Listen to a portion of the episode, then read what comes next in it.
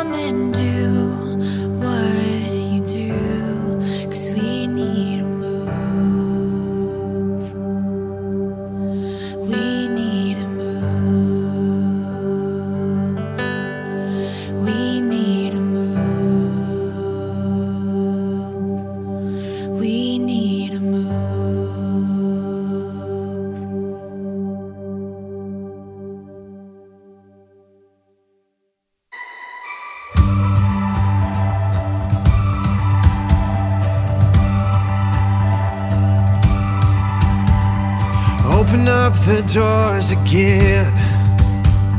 Let the King of Glory in. His kingdom will never end. Oh, I know that you are good.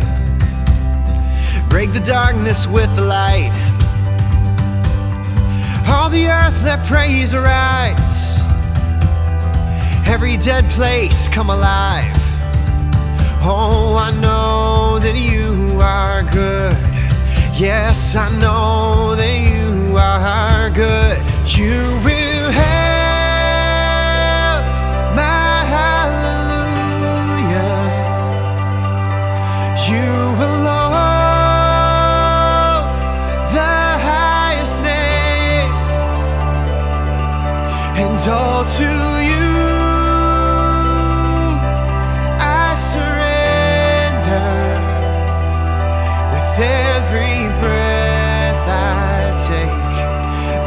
my life.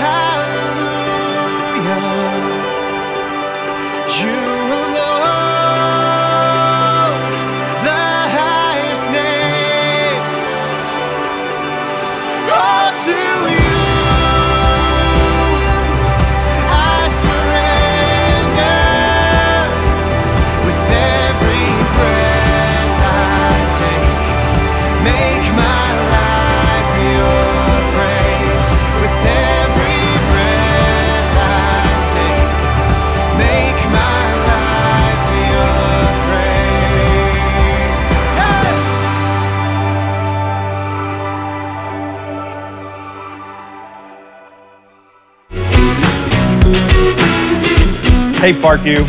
Uh, I just want to tell you, I know, I mean, it's still, we're in this place where nobody knows what's going on, but had such a great elders meeting this week. Just our team is spiritually focused. Uh, we don't have the answers to anything either, really, any more than anybody does, but uh, just the vision and the mission and, and where we're going. And, and I mean, very exciting. I'm excited to be with you. Nehemiah is making me excited. I, I feel like this is like, this is what we're supposed to be about. But let me start with my exciting announcement. I know you don't care um, but I can't see you roll your eyes at me, so I'm going to tell you anyway. Grandchild number six is on the way, and this time my baby is having a baby. Becca and Andy are having their first. And uh, he finally got it figured out, okay? I mean, if you heard me on Father's Day, I, I, you know, gave him a hard time, threw him under the bus for not procreating yet. And uh, actually, I knew they were already pregnant, so that made it even more fun. They live in Orange County, California, so, you know, got another one far away. She's a pastor at Mariners Church, and he runs a seniors health and training business. And we're very excited for little Timmy to be born. That's all I can say. Actually, grandchild six and seven are on the way because Tommy and Lauren in Ventura, California are in the process of adoption. So who knows what life is going to be about. Uh, you know, I mean, just when you think you should downsize your house, maybe you should rebuild. Oh you see how I did that there? Yeah, work it right into the series. That's a series we're doing. Um, we're talking about rebuild, and, and many of us are in the process right now because of the pandemic and everything else of rebuilding, and we don't even know what that's going to look like. These external fo- forces have, have come into our life and torn things down, and now we've got to start over. And here's the good news God can use your life and your circumstances to make something amazing. I'll catch you up to speed on Nehemiah. The story is mostly about the rebuilding of a city and a church, which is really the city within the city the city of God inside the bigger uh, city that goes on around us. Jesus told us to be the light of the world, and that's what we're supposed to be about. Just like what we're doing at Parkview. Jesus said, You are the light of the world, a city on a hill that cannot be hidden, okay? Jesus says that there should be a city full of people, a church that brings the light of Jesus to the people of the world. That should be in the middle of it all. And that's what Nehemiah wants to build a city within a city okay? But the problem is, uh, in Nehemiah's case, is that the city has no light. The light has been broken down, okay? And it has been for 141 years. So God gives Nehemiah this vision for the broken city and the broken church, and he goes into four months of praying and fasting and planning, asking God to give him insight into what he should do to make a difference. So we get to chapter 2. All right? In the month of Nisan, um, yes, in the 20th year of King Artaxerxes, when wine was brought for him, I took the wine and gave it to the king. this is so good. I had not been sad in his presence before. So the king asked me, Why does your face look so sad when you are not ill? This can be nothing but sadness of heart, okay? So, so this is so great because what you need to understand is that it's against the law to be sad around the king. Okay? I think this is a good rule, don't you? You can't be sad before the king. How are you doing? The king says. Well, I'm great. I'm glad to be here. I love my cubicle and that smelly guy that shares it with me. How are you doing, sir? I mean, you need this rule at your home right now during COVID summer, don't you? Hey, new rule can't be sad in my presence. I was very much afraid, Nehemiah said, but I said to the king, May the king live forever. Always butter him up. Why should my face not look sad when the city where my fathers are buried lies in ruins and its gates have been destroyed by fire? And the king said to me, What is it you want? Then I prayed to the God of heaven. Okay, don't miss this. He prayed again. Four months of praying, and then he prayed again because he basically had two choices pray or soil yourself, okay? And I answered the king, If it pleases the king, and if your servant has found favor in his sight, let him send me to the city in Judah where my fathers are buried so that I can rebuild it. Okay. Then the king, with the queen sitting beside him, asked me, Pay attention, well, how long will your journey take and when will you get back? Okay, all right. He had already said they weren't supposed to do this, okay? And Nehemiah goes in and he's like, okay, I'm, I'm gonna, I'm, I'm gonna take my chances. I'm gonna look sad. I'm gonna break the law by looking sad, and I'm gonna ask you if you will let me do something I'm not supposed to do. So, why do you think it's got that little thing in there where Nehemiah says, with the queen sitting beside me? Well, think about it. If Nehemiah is close to the king, as we talked about last week, he's also probably close to the queen, all right? And everybody knows if you want something, well, who did you go to when you wanted something as a kid? Did you go to mom or dad? Most of us, it was mom. Dad would say, finish it, are your arms broken? Yes, exactly. So here are the qualities of a person that God uses from last week, and I want to go on and show you this going forward. First of all, someone who cares, all right? Someone who cares. It's got to be somebody who cares that the city is broken down. That's how the whole thing has to go. Number two, it's someone who prays. Don't do anything before you pray about what you're doing. And number three was someone who is willing, someone who is willing to go. Are your arms broken? I imagine God asking Nehemiah, and he does. Look at the king's question. It leads us to the next quality. Okay. How long will your journey take, and when will you get back? It pleased the king to send me, so I set a time. Uh, he didn't just pull a time out of his hat. He had a plan. He thought it through, okay? So, quality number four is someone who is prepared. You've got to have a plan. Now, this is really, really, really important, okay? You got to have a plan. A little three year old boy was sitting on the toilet one day, and his mother thought he'd been in there a really long time, and she went to check on him, see what was going on. She, she saw him sitting on the toilet, and every once in a while, he'd take a book and he'd whack himself on the head. And he couldn't even read. He just had the book there. And his mom says, Billy, are you all right? You've been in there for a long time. And Billy says, Yeah, I'm fine, mommy. She said, Okay, well, you can stay in here a few more minutes, but why do you keep hitting yourself on the head? And he said, Well, it works for ketchup. You had a plan, okay? Do you have a plan? I, I, I, I want to lose weight. I want to make more money. I want to finish college. I want to get married. I want to buy a house. I, I want to do ministry. I want to help people grow for Christ. I want to change the world. Well, what's your plan? Stan? Well, well I'm, I'm, just, I'm just praying about it. Okay, all right. Prayer's good. That's, that's up there. But prayer should lead to a plan. As soon as the king asks Nehemiah, What's your plan? Nehemiah just starts rattling off his plan because during the three or four months of prayer, he wasn't just praying, he was also sketching out a plan. And when I hear Christians say things like, well, I'm just trusting the Lord, or, you know, I, I always, I just want to say, okay, I want to dig a little bit here. Um, because that sometimes means, I have no idea what I'm doing and I'm too lazy to figure it out. Listen, I know none of us have a clue during this virus thing, okay? And churches don't. And we're all over the place with it, and I get it. And the deal with Parkview is that there are about as many Major League Baseball teams in the country as there are churches our size, okay? Which means, like, literally, we're in a different kind of a league, which gives us a unique opportunity, but it also gives us some super unique problems. Obviously, more people to get into places. So we're spending all the time and energy that we would have used Uh, doing church the old way, trying to figure out how to do church the new way. And of course, we're going to come back and meet again, but we're trying to figure this out with a plan. And every church ought to be doing the same thing. So, what is your plan for your thing, that thing that God put in your heart? Caring about it is great. That's not enough. Praying about it is great. It's not enough. Being willing is great, but it's not enough. You need a plan. Here is Nehemiah's plan.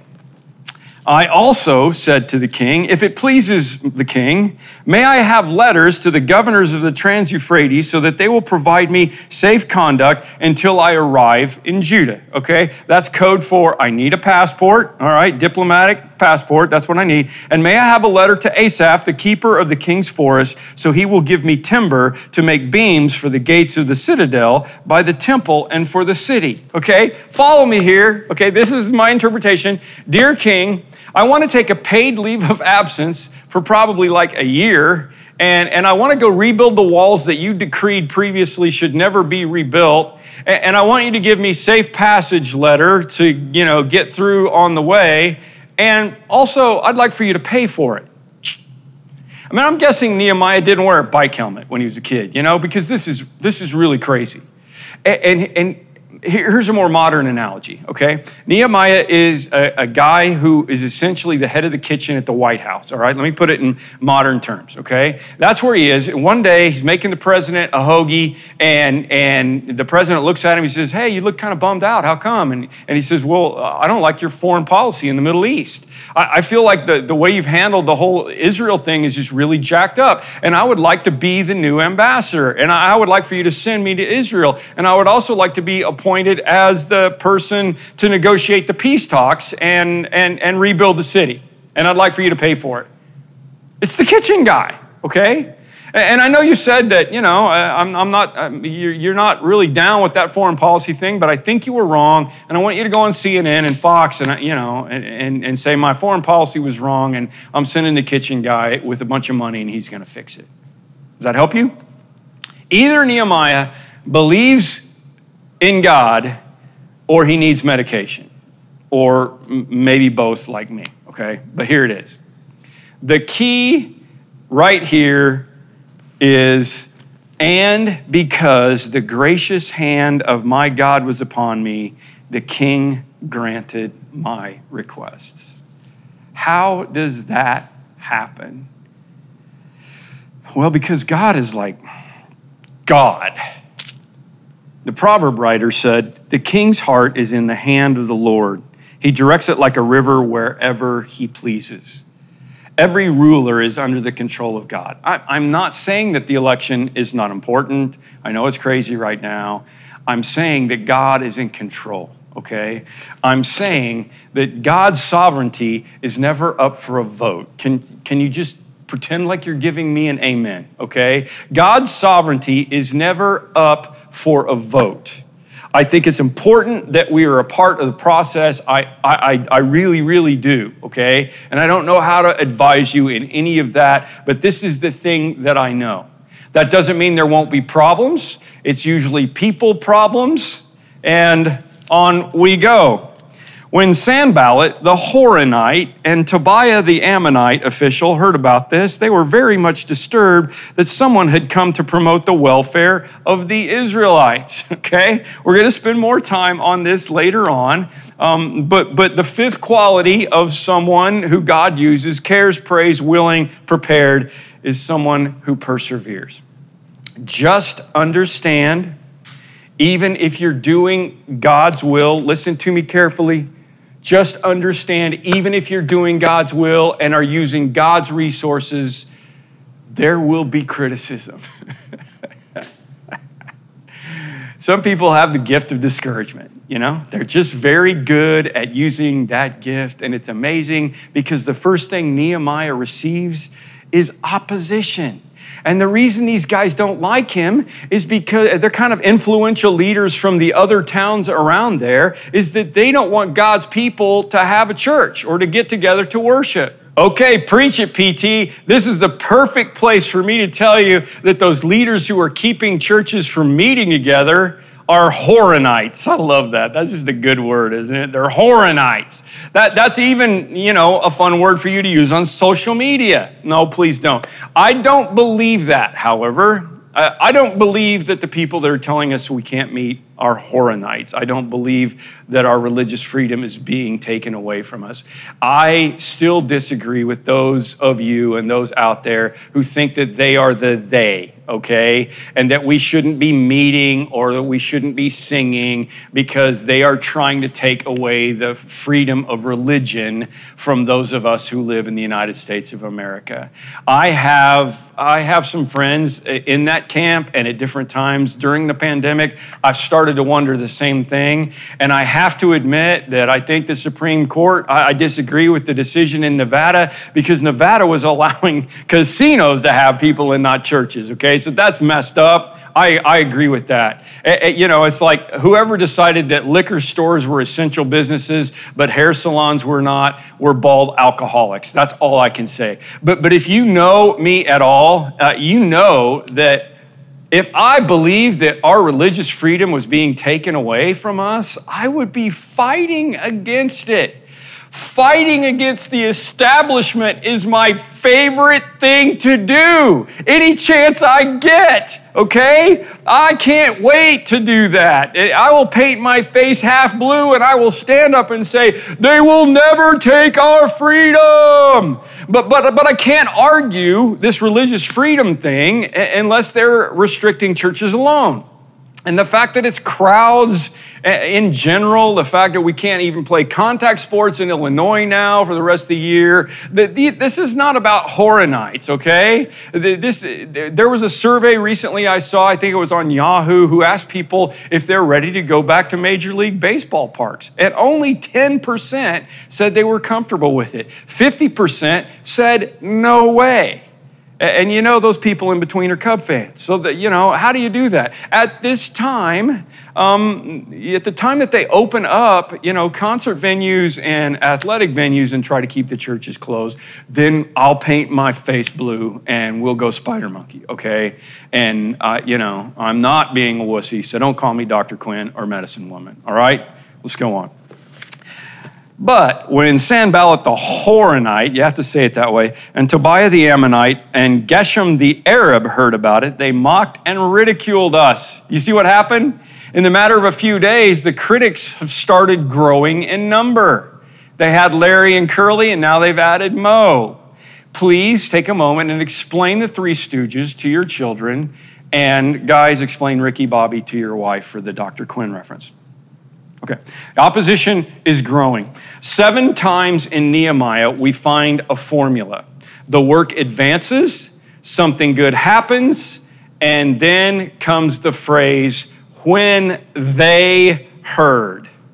Some members of the opposition hear, and there is more trouble when they heard, you know, about they. Every single advance that he makes is met by opposition. Every time he makes a little bit of headway, there is more trouble along the way. And I don't know about you, but that, that seems illogical to me. I'm thinking if I'm working for God, life ought to be easy, right? If I try to do a good thing, I ought to get credit for it. And I, it ought to be easy. But instead, it's a battle. And I could tell you a whole lot of stories. But think about it this way no soldier ever goes into battle and says, Hey, they're shooting at me. Those are real bullets. I'm out. I wasn't expecting real bullets. No football player goes into a game and says, Hey, wait a minute. They're trying to tackle me. This is the way things go, okay? So the people who are the real enemies of God's work have their own agendas and, you know, they realize that rebuilding the church is a bad idea. So, how should we respond? This is why I love Nehemiah. I answered them by saying, The God of heaven will give us success, you Horonites. We, his servants, will start rebuilding. But as for you, buzz off. You have no right, no share in Jerusalem, or any claim or historic right to it. In other words, Horonites, you try whatever you want, but it's God's plan. The reason that Nehemiah's plan could not be stopped by a few enemies is because it was God's plan. It couldn't be stopped by a king because it was God's plan. So focus on that and persevere. Whatever that thing is, whatever that thing that God gave you to do, whether, whether it's work on your relationship with God or your marriage or your family or to rebuild whatever it is that you're working on, focus on that and persevere. Because listen, there's going to be opposition. This pandemic has thrown all of our schedules out of whack and, and, it's made it easy for us to miss out on the things that are normal. But you have to decide what the priorities are. Uh, but PT, I, I, don't have time. But PT, uh, you know, there's so much to do. Listen, I, it doesn't matter. It, what's important is going to show up in your priorities. It's going to show up on your calendar. It's going to show up in your checkbook. Okay, just take a look at those two things and figure out where your priorities are. You need to plan and you need to persevere. That's what we're talking about today. And let me point out something about a verse I skipped over earlier. God gave him more than he asked for. Listen to this, okay? Here's what, here's what it says in verse 9 of chapter 2. So I went to the governors of Trans Euphrates, remember he asked for this, and I gave them the king's letters. And the king had also sent army officers and cavalry with me. The king gave him passage, that thing he asked for, and he paid for the whole thing, that thing he asked for, and an armed escort. Okay? He hadn't asked for that, but God gave him more. Why would he do that? Because God is God. Because now to him who is able to do immeasurably more than all we ask or imagine, according to his power that is at work within us, is a verse that all of us ought to take to heart as we rebuild. I know we're worried and nervous about what the other side of this looks like, but He is able to do immeasurably more than all we ask or imagine, according to His power that is at work within us. Nehemiah thought that if he really pushed it by asking for all that stuff, but God gave him even more. So, Andy Stanley. Think back for a minute. Can you remember one Bible story in which the responsibility of figuring out how a divine vision would be fulfilled fell to the men or women to whom God gave that vision? Did Moses have to come up with a way to get the Israelites out of Egypt, across the Red Sea, through the desert? Was it David's responsibility to figure out how to get Saul out of the way so he could ascend the throne? When Jesus told the apostles to feed 5,000, were they responsible to figure out how to make the five loaves and two fish go that far? Were the disciples responsible for figuring out how to get the gospel to the uttermost parts of the world? No, of course not. In every situation, God orchestrated the events in such a way that those involved recognized the thumbprint of God. These are ordinary men and women who just did what they knew to do while never losing sight of the vision God had birthed in their hearts. So it is with us. Once God puts something in our hearts for us to do, we lock in on what He has called for us to do. Our responsibility is to do what we know to do and let Him fill in the blanks. Man, that's the story of Parkview. Uh, people always ask me, Tim, did you see all this park, this stuff that Parkview is now? And when I got here 30 years ago, I couldn't have seen it because there was no model to do church that looked like what we are in its size and in its scope. Uh, multi site, that didn't happen. And online, there was barely a World Wide Web in 1990. It was the world's skinny web, believe me. Uh, God has used all of this and made all this happen because He filled in the blanks. And guess what? I'm pretty sure that whatever church looks like after the pandemic is going to be the same. I'm really, I'm really sure of that. Nehemiah did what he could do, and God did what he could do.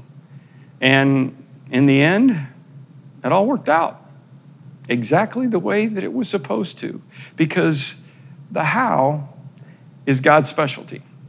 Okay? He knows how to reach your husband or your wife or your boss or your neighbor. He knows how to protect your children even through their anxiety that's going on right now. He knows how, how to get your prayer group started. He, he knows how to get your business back or, or your new business venture off. He knows how to help you pay for school. He knows how to get you over your hurt. He knows how to put your marriage back together because this quarantine has been rough being together all this time. He knows that, you know, the, how to get that ministry started. He knows how the church is going to go forward and be turned around. Let me just give you an example. Some of you been know, know that we took the, the country of Malawi uh, for the peace plan for Saddleback Church. Rick Warren asked us to do this, and and we took Malawi. And I remember back in the day when we were doing it, it was like 2015, we were praying for the 2019 election because we knew that we had an Assembly of God pastor that was a friend of ours and of Christianity's and was a, a good leader that was going to run in the 19 election and the 19 election happened and it was typical african politics. I'm not making this up. People were using whiteout to change the ballots. I mean you want to think we've got problems or hanging chads? They were literally using whiteout. And so for the first time ever on the continent of africa a country overturned that election because that election which was tainted the wrong way was obviously not right. And um, they reran it and I'm very proud to tell you that Dr. Lazarus Chakwera is now the president of Malawi. And the first thing he did as president of Malawi was ask the country to do three days of prayer and fasting and turn back to the Lord. The king is a river in God's hands. But man, it helps when the king is also a follower of that God. It's just stuff I can't make up for you.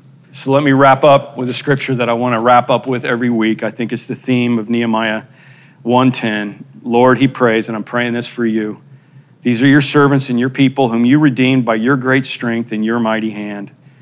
O Lord, let your ear be attentive to the prayer of this your servant and to the prayer of your servants who delight in revering your name. Give your servants success today by granting us favor. In Jesus' name. Thanks again for joining us. I mentioned earlier that you have some opportunities to be the church right where you are, and here is one of them. You have the chance to do something for families in Chicagoland who are getting their kids ready for the upcoming school year by participating in our annual Pack the Backpack Drive. On August 8th, by delivering donations to our physical locations or by donating online, you can be the church by providing school supplies to families who could really use the help right now. So go to parkviewchurch.com slash pack the backpack to find out more information. And again, the date for that is August 8th. You don't want to miss out. Thanks for checking out another Parkview on the Go experience. God bless.